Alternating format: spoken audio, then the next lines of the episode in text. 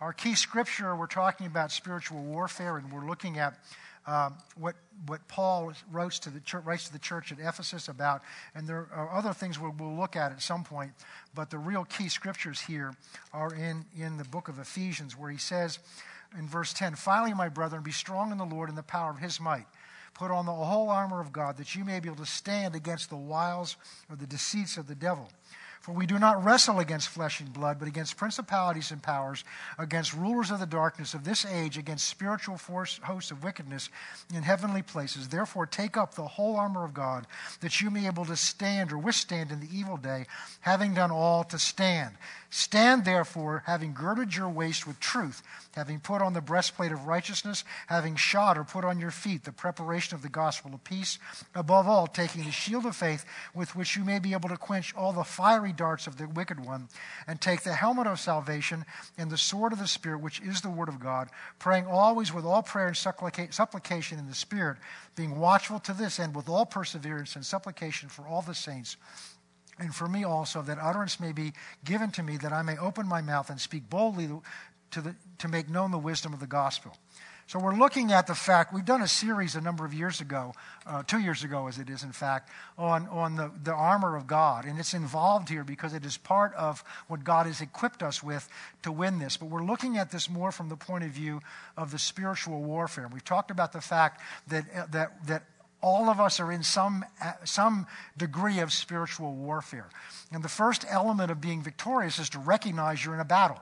We've talked about the fact that in, in World War I, it was the first major war where the battlefield was taken into the cities and into the towns, and the population, the civilians who never signed up for battle, found themselves in the middle of this warfare. Their, their gardens and their, their, their uh, uh, farmland were turned into, into um, uh, minefields. And uh, in World War I, terrible uh, weapons of gas was, were issued, were, were released, and civilians were harmed by that as well as soldiers. In all the prior wars, primarily, the battle was fought on battlefields by professional soldiers, and the civilians reaped the outcome outcome of the war, but they were not immediate casualties or direct casualties from it. But in World War II, that changed. And so there came a point when people's lives in those cities where they had to wake up and realize, wait a minute, uh, we're in a war here. They're shooting real bullets at us. And so it's important for us as Christians to recognize that we're in a, in a spiritual warfare. And so the, Paul immediately lets us know that we are in wrestling not with flesh and blood. So verse 12 tells we wrestle not with flesh and blood, but against principalities and powers and rulers of darkness of this age and spiritual hosts of wickedness in heavenly places. And what he's telling there is those are uh, principalities and powers and spiritual hosts of wickedness are referring to different levels of authority in the spirit realm of the, of the fallen angels. As you just, I don't want to get into the details of this, but the Bible teaches us that there was a rebellion in heaven, that, that Lucifer, who was one of the closest angels to God, very likely in charge of worship, um, at one point, he got lifted up in his own beauty, and he was able to convince one third of the angels to, to, follow him in rebellion, which didn't last very long. And, and the Bible tells us that, that Lucifer was now became Satan, and he and one third of those angels were cast down to this earth, and where they are being held until the ultimate judgment of them is to be handed out, which you see at the end of the book of Revelation. And so while they're down here, they're making war against anybody that belongs to God, God's kingdom. And they don't hate you, they don't care about you. It's the word of God in you and the kingdom of God that you affect, that you bring to this earth, and that we as the church bring to this earth. That's what threatens them. And we've looked at the fact that the Bible tells us that because of what Adam did, he turned the authority that had been given to him, he turned that over to Satan, and Satan then became the God of this world. He became, he was given authority in this realm. When it talks about heavenly places, it's not talking about heaven where God lives. It's talking about the spiritual atmosphere that's around this earth. And there is a spiritual atmosphere around this earth which has spirit beings in it that are more real than your physical body and my physical body.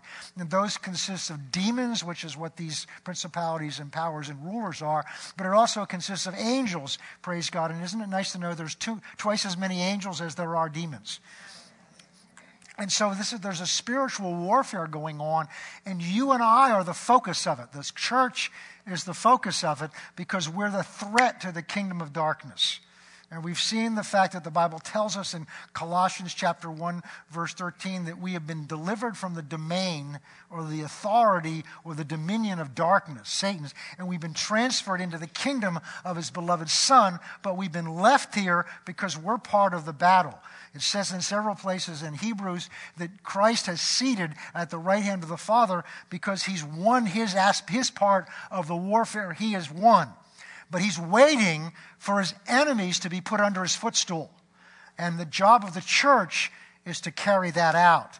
And God has equipped us so that we can do that. But the problem is that most of the time the church is fighting a battle and they're not fighting the right enemy and they're not using the right weapons. Most of the time we're fighting people. We're fighting, flesh and blood. We're angry at people. We're judging people. We're wanna, we want to we wanna, you know, hurt people. We want to talk about people. We're, we're seeing people as our enemy. And the Bible tells us that it's not flesh and blood that we're wrestling against, but it's the principalities and powers that are using them to get at you. Because the demons, in most cases, don't have direct access at you, so they got to use people to get at you. And as long as you don't recognize what's behind that, you'll get mad at the person, and therefore you're never going to have the victory in that situation. Because if you get that one person out of your life, he has another one lined up. So the people are never your issue, it's the, it's the spirits that are behind them. The second thing we learn is we're not to fight in our own strength. Be strong in the Lord and the power of his might. And what then we learned what the weapons of our enemy are. Their deceit, their wiles, their, their, we looked at their, their lies, that Satan is, the, is a liar and the father of lies and there's no truth in him. So, but he uses truth as a weapon. He doesn't tell the truth, but he'll use truth as a weapon. So he may tell you a truth, but what's behind that truth is a lie. You, you follow me? Okay, all right. And then he'll use, he'll use, uh, he'll try to discourage you. He'll try to condemn you. Anything to break down your resistance and your sense of righteousness that Christ has given you by being joined to, joined to him. And so we've looked at those. And then we began to look at the weapons that God has given to us. And we saw the encouraging thing over in 2 Corinthians, over, excuse me, in, in 2 Corinthians chapter 10, that the weapons of our warfare are not of the flesh. They're not carnal, but they're mighty through God for the pulling down of strongholds. So Satan's weapons are fleshly. It's, it's envy, jealousy, strife, all those things that stir your flesh up and are used through other people's flesh, those are his only weapons he can use against you. And the weapons that we have are mighty through God for the pulling down of strongholds and casting down imaginations or reasonings that exalt themselves against the knowledge of God. And we looked at that last time, and what we saw was what Satan wants to do is to lift anything up to keep you from the knowledge of what God's really like. And one of his major weapons is religion. Christianity, true Christianity, is not a religion. I know the world classifies it as a religion, but they don't understand what it is. It's a relationship. Religion is man's plans and concepts and ideas to bring God, to bring himself up to God, to make himself acceptable in God's eyes. And it's man's idea of how to do that. Christianity is God coming down to man and revealing himself by taking on flesh and dwelling among us. It's so far beyond anything man would ever conceive of that when we're first told about it, it just doesn't compute in our minds. That's, in fact, the Bible says that, it, that if the rulers of the world had recognized this, they never would have crucified the Lord of glory. So Satan didn't understand what was going on. He never dreamed that God would take on flesh. He never dreamed because he deals in pride. He doesn't understand humility. He doesn't understand the humility of Christ. He doesn't understand that's why Christ was able to trap him. Say, how did he trap him? He trapped him by falling into his hands and being crucified. Because if Satan had realized what he was going to do by crucifying Christ, he never would have done it.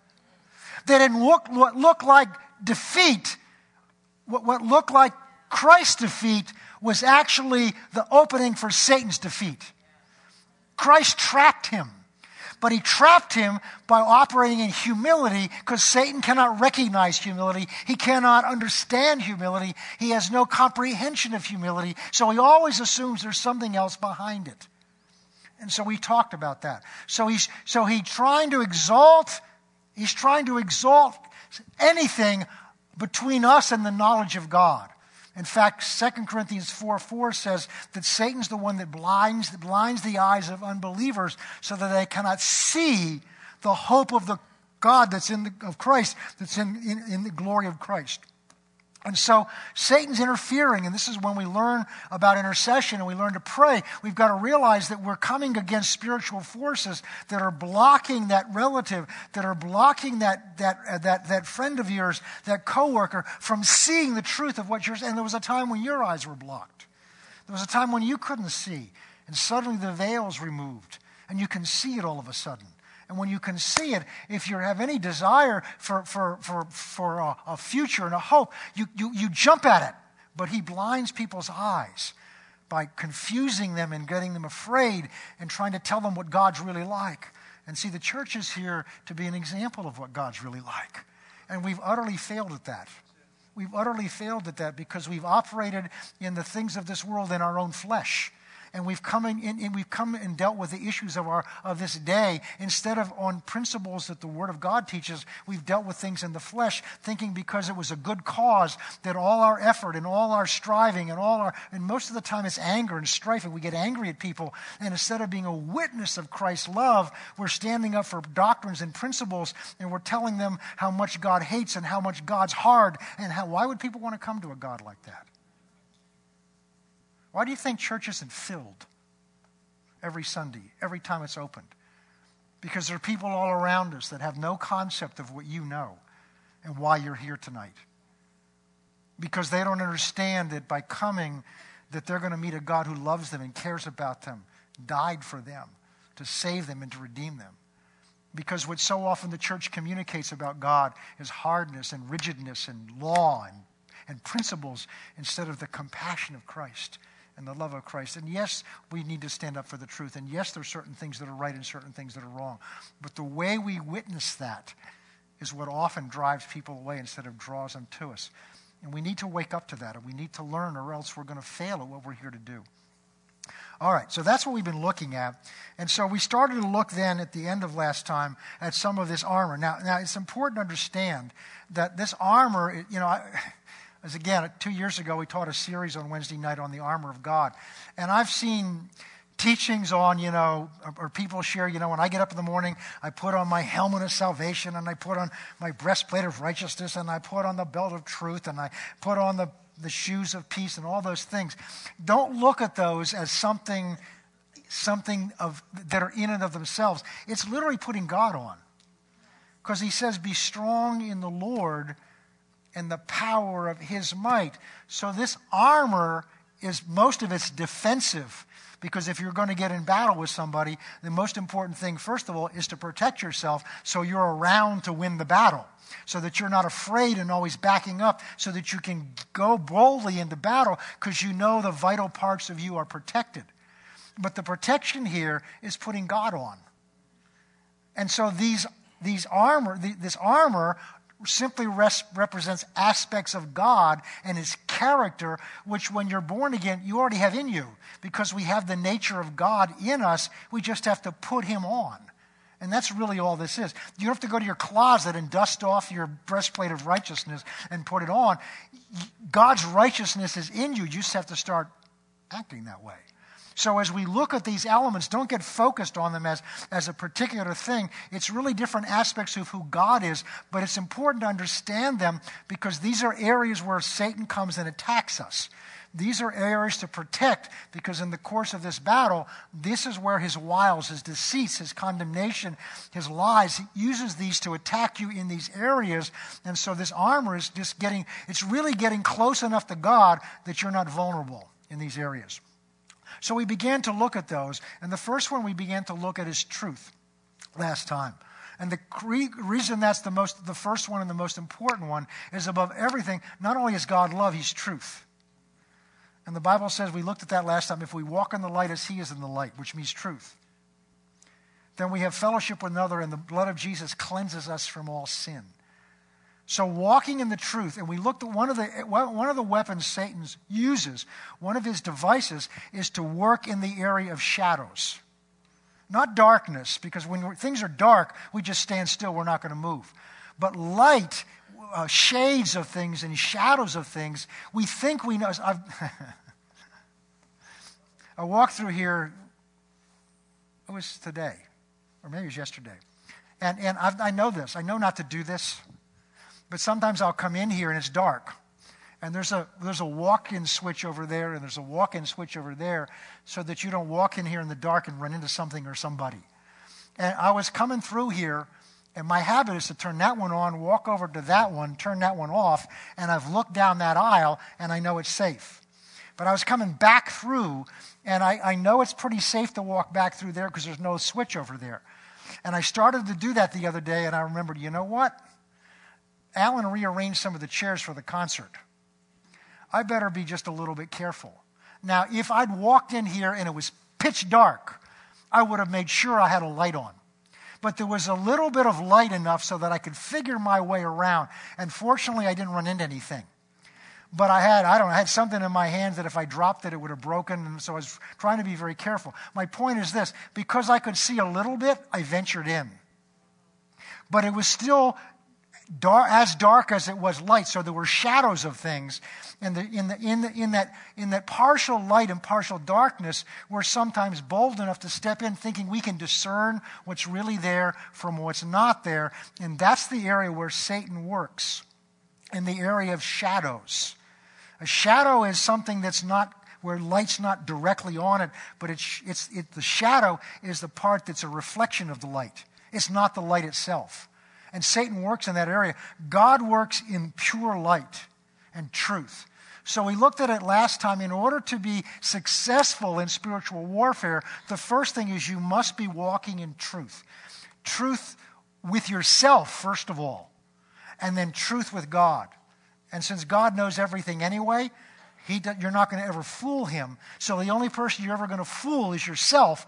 And when you're fooling yourself, what happens is you're opening yourself up to deception. And we looked last time, or we talked last time, we didn't look there, at James chapter 1, where he says that, that if we're hearers of the word and not doers, we deceive ourselves. And when we deceive ourselves, then Satan moves into that area of deception, and now we've empowered him in that area. So we've taken part of our armor and we've opened it up and we've let him in. And so the truth, walking in truth, is so, so important. And so that's what we looked at last time. Now we're going to look at the next piece of the armor here, having girded your waist with truth. Verse 14, having put on the breastplate of righteousness. The breastplate of righteousness. Righteousness, first of all, what's a breastplate do? It protects your chest, and the vital part of your chest, of course, is your heart. And as we've talked about here before, and we've been talking a little bit about on Sunday morning, that, that, that the, your, the condition of, of your heart is all important. Because the Bible says that guard your heart with all diligence, in Proverbs 4. Guard your heart with all diligence, for out of it come the issues of life. So your life, the, the, your, your, your, the forces of life come out of your heart, but also your heart, your heart affects what you understand and what you know about God. So Satan is always trying to find some opening to deposit something in your heart that will begin to corrupt it in Hebrews chapter uh, 12, it talks about being very careful to not allow, not to get into any, any envy or jealousy or strife, any bitterness. He calls it a root of bitterness. Well, what what's bitterness get rooted in? It gets rooted down in our heart and says, because when that happens, it will defile many. Why? Because when bitterness gets rooted down in your heart, you'll begin to speak out of the abundance of the heart, and that bitterness will be sown into other people's hearts, and then it begins to get rooted in there. And pretty soon, the whole atmosphere begins to be affected by bitterness, which is one of Satan's weapons. So, what he's after, one of the things he's after is to sow things into your heart envy, jealousy, strife. Let's look over at James.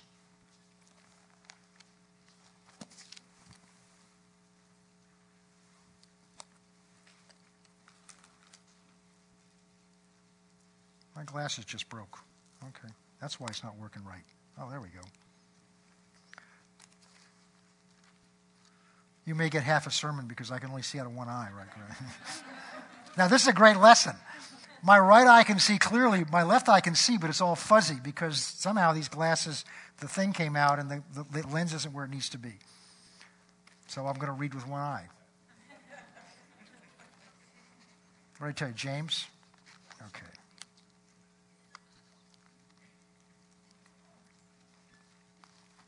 I'm not going to remember what I was going to talk about. Okay.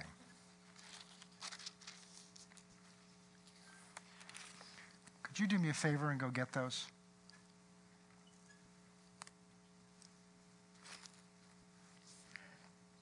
Okay. Uh, chapter 3, verse 13.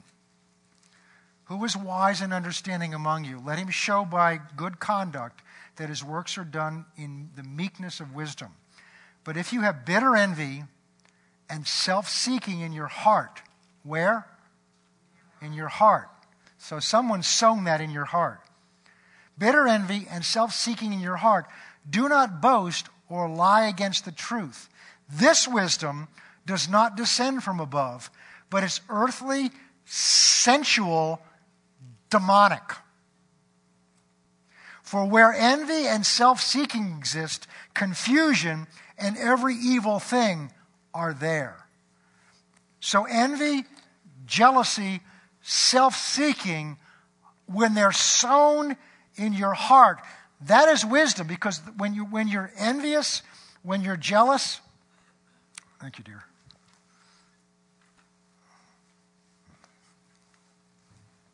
Okay, good.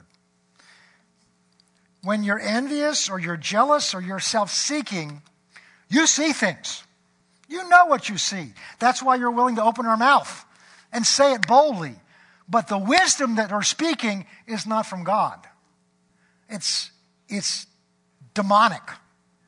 So it's been sown in there by demons.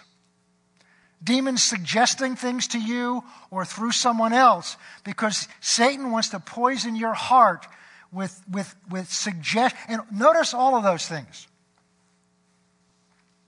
Envy. What is envy? Envy, somebody's got something I ought to have. Envy, somebody's got a better place than I do or something nicer than I do. Somebody's got my position. It's about me. Envy. Self seeking, well, that's obvious. That's about me. Jealousy, that's about me. All of those are rooted in me. Getting my eyes on me, and whenever my eyes are on me, I'm not getting God's wisdom. This wisdom is not coming down from above. But what does it say? It's earthly, sensual, or sensuous, and demonic. Let's go over to Matthew chapter 13. None of this was in my notes, so this is off the fresh off the press.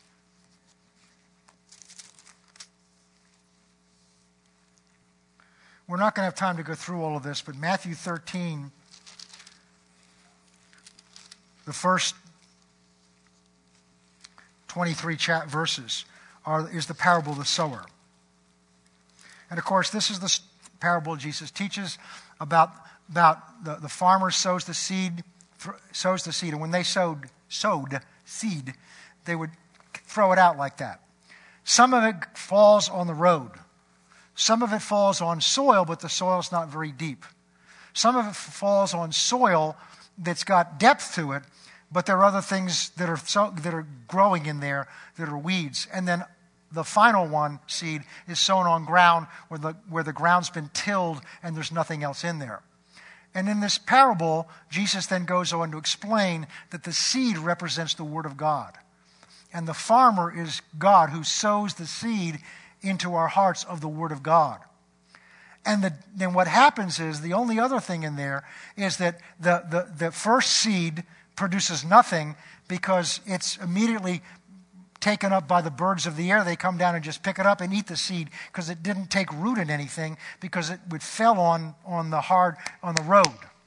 The, the seed that fell on the soil that was not very deep began to take root, but instead of going deep, the roots like grass went out. And as soon as the sun came up, the sun came up, the roots were not deep. They didn't go down into any moisture, so the, they dried up, and it, the plants just they never made it. So they never got to produce any fruit. The other seed fell on soil that had some depths, so the roots began to go down. But when the roots began to try to draw moisture and try to draw, uh, try to draw nutrients out of the ground, there was competition there from other seeds that had been thrown, sown in there. Weeds and tares and things like that that had been sown in there were competing for those things. So although these grew up and began to produce some fruit, the fruit was defective. It was not matured. It never grew up so that it was never suitable to be, to be eaten and to be used. And then the final one, of course, is the seed that was sown on ground that had been properly tilled and all the, all the other things, the clods in the grass and the rocks had been taken out so that the roots could go down easily without resistance. There was, were, the weeds had been pulled out and nothing else was allowed to get planted in there. Then the result was that what we, it, the, the plant, when the, when the roots went down there, it was able, it had, it had no competition for the moisture. It had no competition for the nutrients. So it drew out of that soil everything that was needed to produce a crop 30, 60, and 100 fold. And Jesus goes on to explain that the soil represents our hearts. The word is sown in our hearts. So the only thing that makes a difference of what this word can do in our lives is the condition of our hearts, which is why Proverbs says to guard your hearts with all diligence. Why? Because there's an enemy out there that's either going to try to steal the seed before you even hear it. So when we sit in church and we're, you know, and I've done this, you know, you're counting the ceiling tiles or your mind gets distracted by something else, whatever was said at that moment got stolen from you. Which, and I'm not looking at anybody, which is why I learned to sit up close, because the further back you sit, the more distractions there are that the enemy can use to distract you because every time we come together, every time you open your Bible, every time you look out into the Word of God, God wants to sow, God wants to sow something in your heart that He knows you need that's going to bear fruit. But there's a battle that's going on for that process. Before it ever even gets in there, there's a battle coming on to distract us so that we don't hear it to begin with. Oh, we may hear the words so it gets sown, but it doesn't ever stick because it goes in our ear, one ear, and out the other. And then there's the soil where it gets in there, but we never, we never act on it. We never, we, we live here, we leave here saying, wow, it was great. I heard things I never I needed to hear that. And we go out and we don't act on it. And when we don't act on it, what happens is we begin to forget it. What James says, if we go and back and look at verse, chapter one of James, he says, when you're a doer, hearer of the word and not a doer, you forget it. You're like somebody looks themselves in the mirror and then they go on through the day and forgot what that appearance looked like. You ever, ever, ever have somebody that you knew years ago and, and you haven't seen them in a long time or a picture? You may have some vague idea of what they look like, but the, the memory of it begins to fade if it's not constantly in front of you. And so when we hear the word, but we don't do it, I've had people come to me and says, "Boy, that series of you know like renewing the mind." I was talking to Steve earlier, and I've had other people say, "Boy, it really changed me." I said, "No, what changed you is you heard it and you did it. That's what changed you. Now, if you hadn't heard it, you wouldn't have been able to do it but it's hearing it and then putting it into practice in your life. Because if we just hear the word and we don't put it into practice, we're like that soil. It gets sown in there, but other things come along and, and the pressures of life begin to, to wear it away.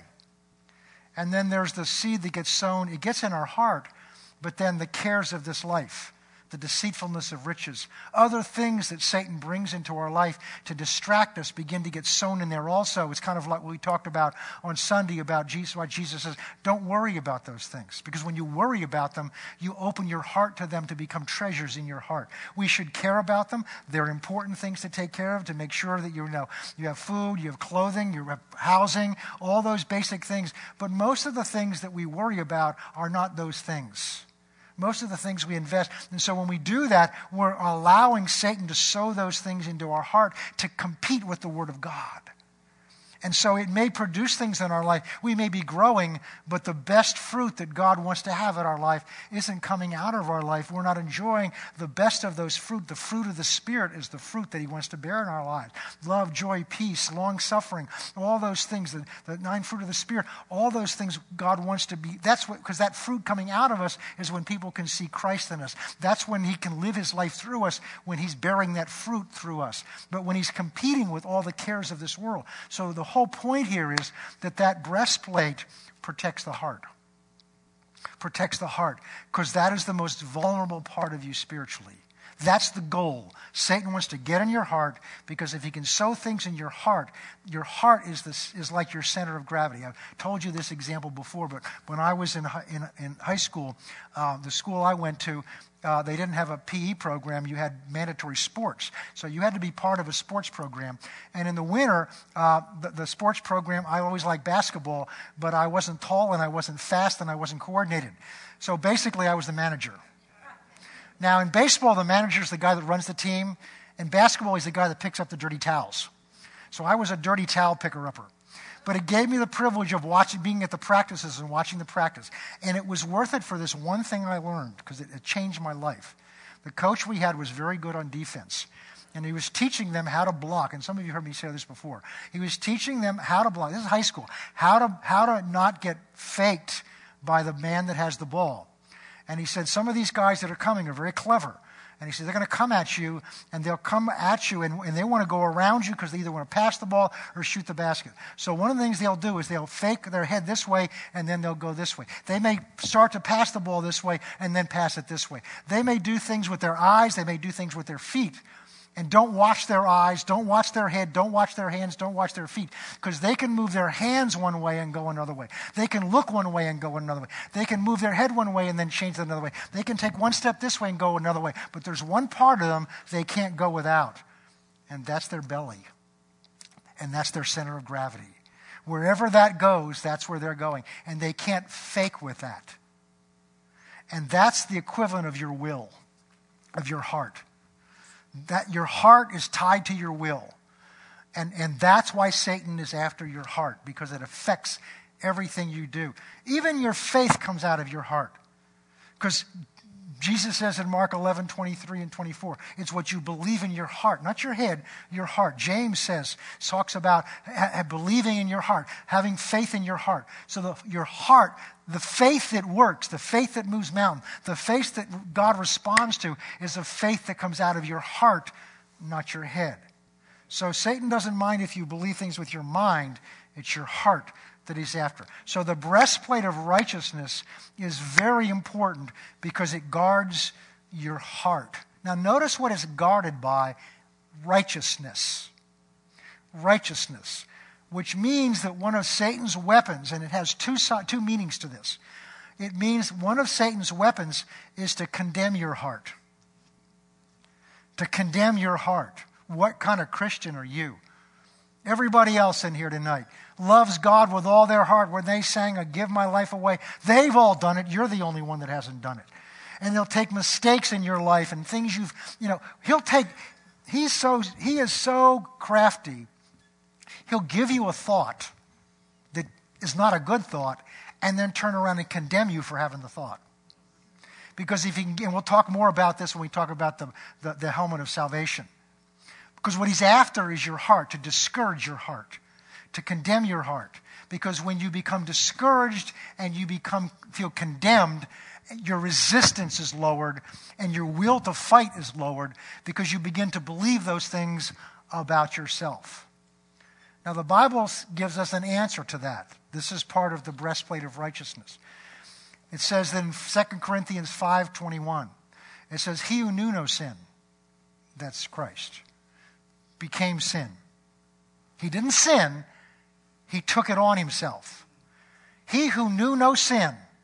Now, Jesus, I've taught you this before, Jesus, the righteousness that he had, he earned because he perfectly kept the law.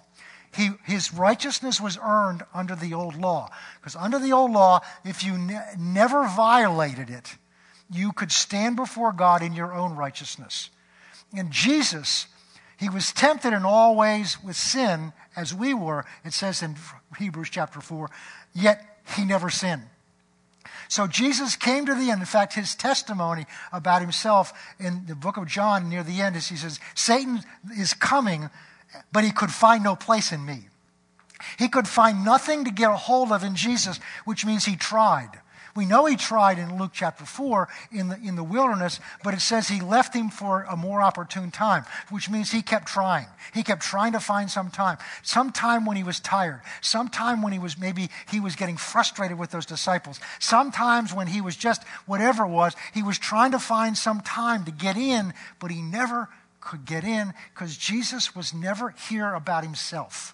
Jesus' focus was always, I am here to do my Father's will. I'm not here about myself. I'm not here to carry out anything about myself, prove anything about myself, or do anything about myself. I'm here to carry out my Father's will. And as a result, Satan could get hold of nothing. So Jesus comes to the end, goes to the cross, is perfectly obedient. He has to wrestle with his will, but he submits his will, goes to the cross, is perfectly obedient. He's raised from the dead and seats at the right hand of the Father. Jesus Jesus now has earned his righteousness under the law. And 2 Corinthians 5:21 says he who knew no sin who was righteous his whole life took on himself sin, not just our sins, but sin. He who knew no sin became sin that we might become the righteousness of God. But the key words are the last two words in Him. So when you came to Christ, when you gave your life to Christ, when you received Him as your Savior and, uh, and, and let Him, had Him come into your life and turned your life over to Him, the Bible says you were joined to Him. You were made one with Him. So whatever He is, you are because you're in Him. Not because you become those things, but because you become in Him. You didn't change and suddenly become righteous in yourself. What you suddenly became is in Christ and in His righteousness. You were joined to Him. So whatever He is, that's who, what you are because you're in Him not because you made, he cleaned you up and made you righteous. You're in the process of getting cleaned up. But when you came to Christ, your status before God was you were joined to Him. So whatever He is, that's what you became because you are now in Him. And He could do that because He paid for your sins. So it's His righteousness that you've been given, not yours. So you're standing before God to come into His presence. You're standing before God to pray and consider yourself a righteous man. As James 5 talks about, the effectual fervent prayer of a righteous man avails much. That standing before God is not because you've been righteous in your own self. It's because you've been clothed with His righteousness, not because He dropped His robes in your living room and you put them on, but because you were joined to Him. And because you are joined to Him and one with Him, you are as righteous in God's eyes as He is. And so the breastplate is to put Christ on. When you're feeling like dirt, and there may be some grounds for feeling like that. Why can you come to God and ask for forgiveness? Because you come in Christ. Because you understand God does not forgive you. Now, listen carefully. God does not forgive you because he loves you. God does not forgive you because he's understanding and compassionate and can understand the things that you've gone through. Because if God forgave you just because he was understanding and compassionate, see, that's what we as parents often do then God would stop being righteous because he'd be bending his law for us. See, the law didn't go away. God hasn't suddenly stopped requiring that he be the, the, the, God in our life. God hasn't suddenly stopped requiring that we honor him. God hasn't stopped requiring that we not lie. God hasn't stopped requiring those things. That law had to be, had to be satisfied. God's justice had to be paid for. And the wages of sin is death. And unless God, unless there was a death to pay for those sins, God couldn't forgive. So God doesn't forgive us because He loves us. Now listen carefully. God can forgive us because He sent Christ to the cross to pay for your sins. And God sent His Son to the cross to die for us because He loves us. So it's not that God didn't love us. Because He loved us, He paid for your sins with His own Son's life. Because if we don't understand that, we don't understand the true righteousness. We don't understand the power of that righteousness because we think what God's done is somehow He's bent His standards a little bit. He's somehow, you know, relaxed things a little bit because He's been compassionate on us, because He understands that we're just human and we're just weak in our own ways. He just understands that, which means somewhere we're subtly letting, lowering God's righteousness. No. God's righteousness demanded that for sin, there had to be death. And it was either your death or someone else's death. And it had to be the death of somebody that was righteous. And so God's only alternative was to send his son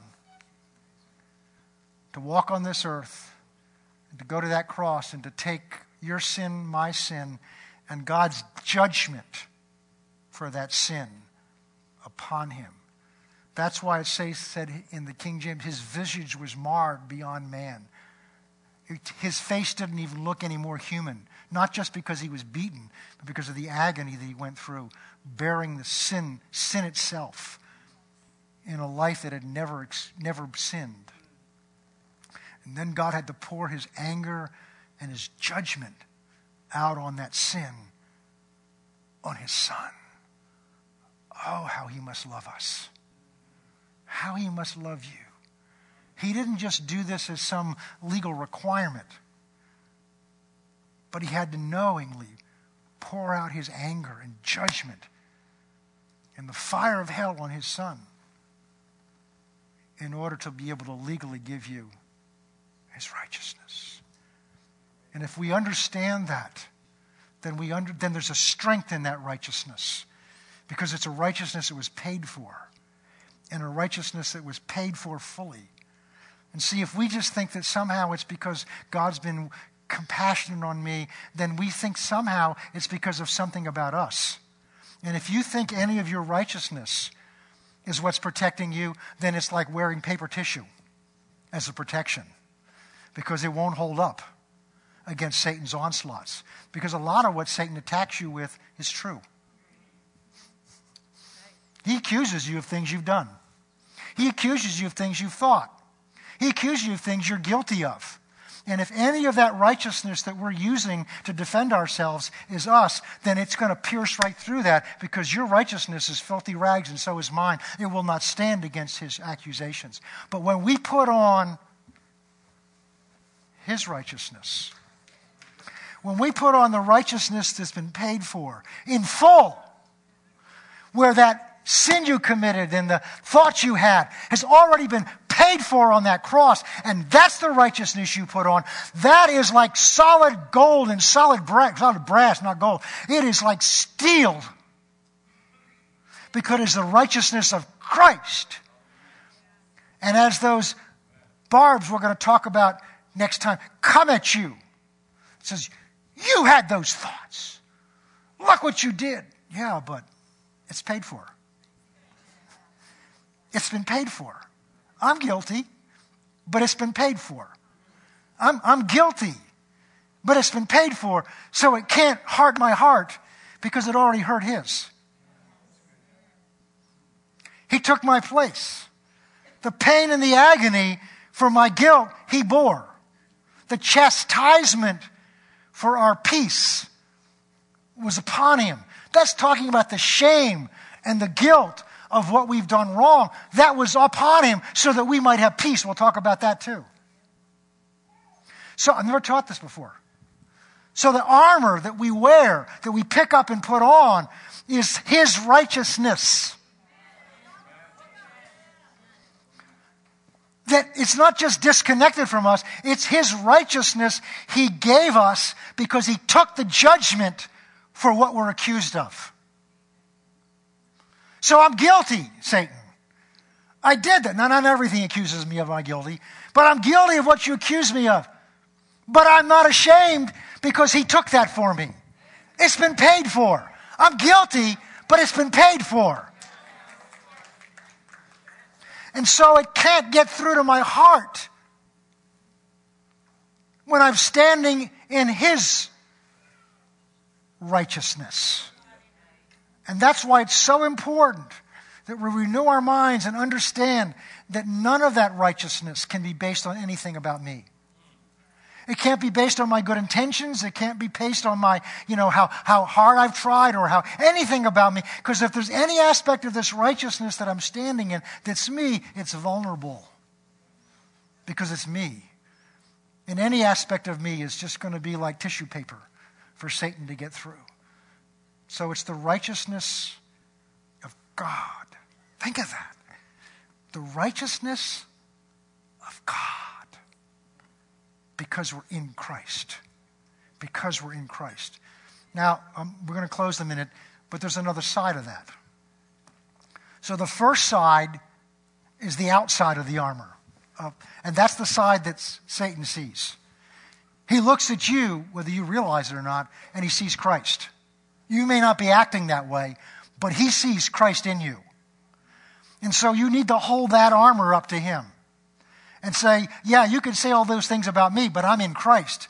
And that's who's standing before you. That's the outside of the armor. But armor has two sides to it it has an inside, which is the part that goes against your heart. And that's referring to your own, the righteousness that you're walking in. So if you're trying to wear this armor, but inside, you're purposefully disregarding God and doing on your own way, and you're sinning regardless of. Not, I'm not talking about you know trying, you're struggling, but I mean you just don't. You know, I don't want to do what God wants to do. I just I'm holding on to known sin because I want to, not because I'm weak and I'm trying to overcome it. Then I'm choosing to hold on to my unrighteousness. See the difference? It's not like, look, I, you know, I'm overcoming it. I don't want this. But sometimes we want to hold on to certain pet things. And I want to hold on to this unrighteousness. So I've snuggled, I've, I've smuggled under the, under the, under the, under it my own unrighteousness that I'm holding on to. So part of it is we've got to be walking in righteousness. Not perfectly, because you never will. But it comes back to obedience, is being willing. So what we've looked at is the belt of truth. Truth is being honest with God and honest with ourselves being perfectly, openly honest. And then Satan can't come in with any of his deceits because you've been honest about it. You know, a long time ago, I just learned as a child, I couldn't lie because I just didn't have a good enough memory. because if you told a lie, you got to remember what you said.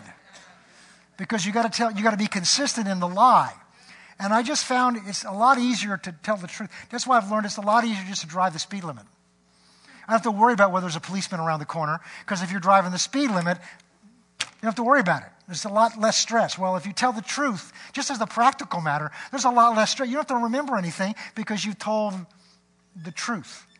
And so, truth, and now we've learned tonight that it's the breastplate of righteousness. These are all aspects of who God is.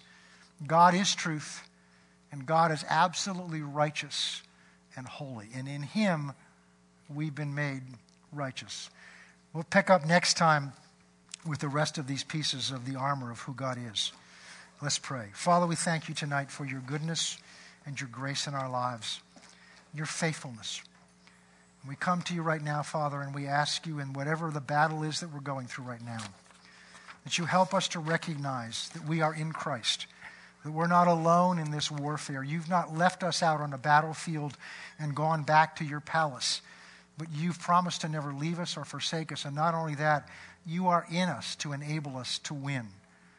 Help us to learn how to be strong in the Lord and the power of his might. And for that, we thank you in Jesus' name. Amen.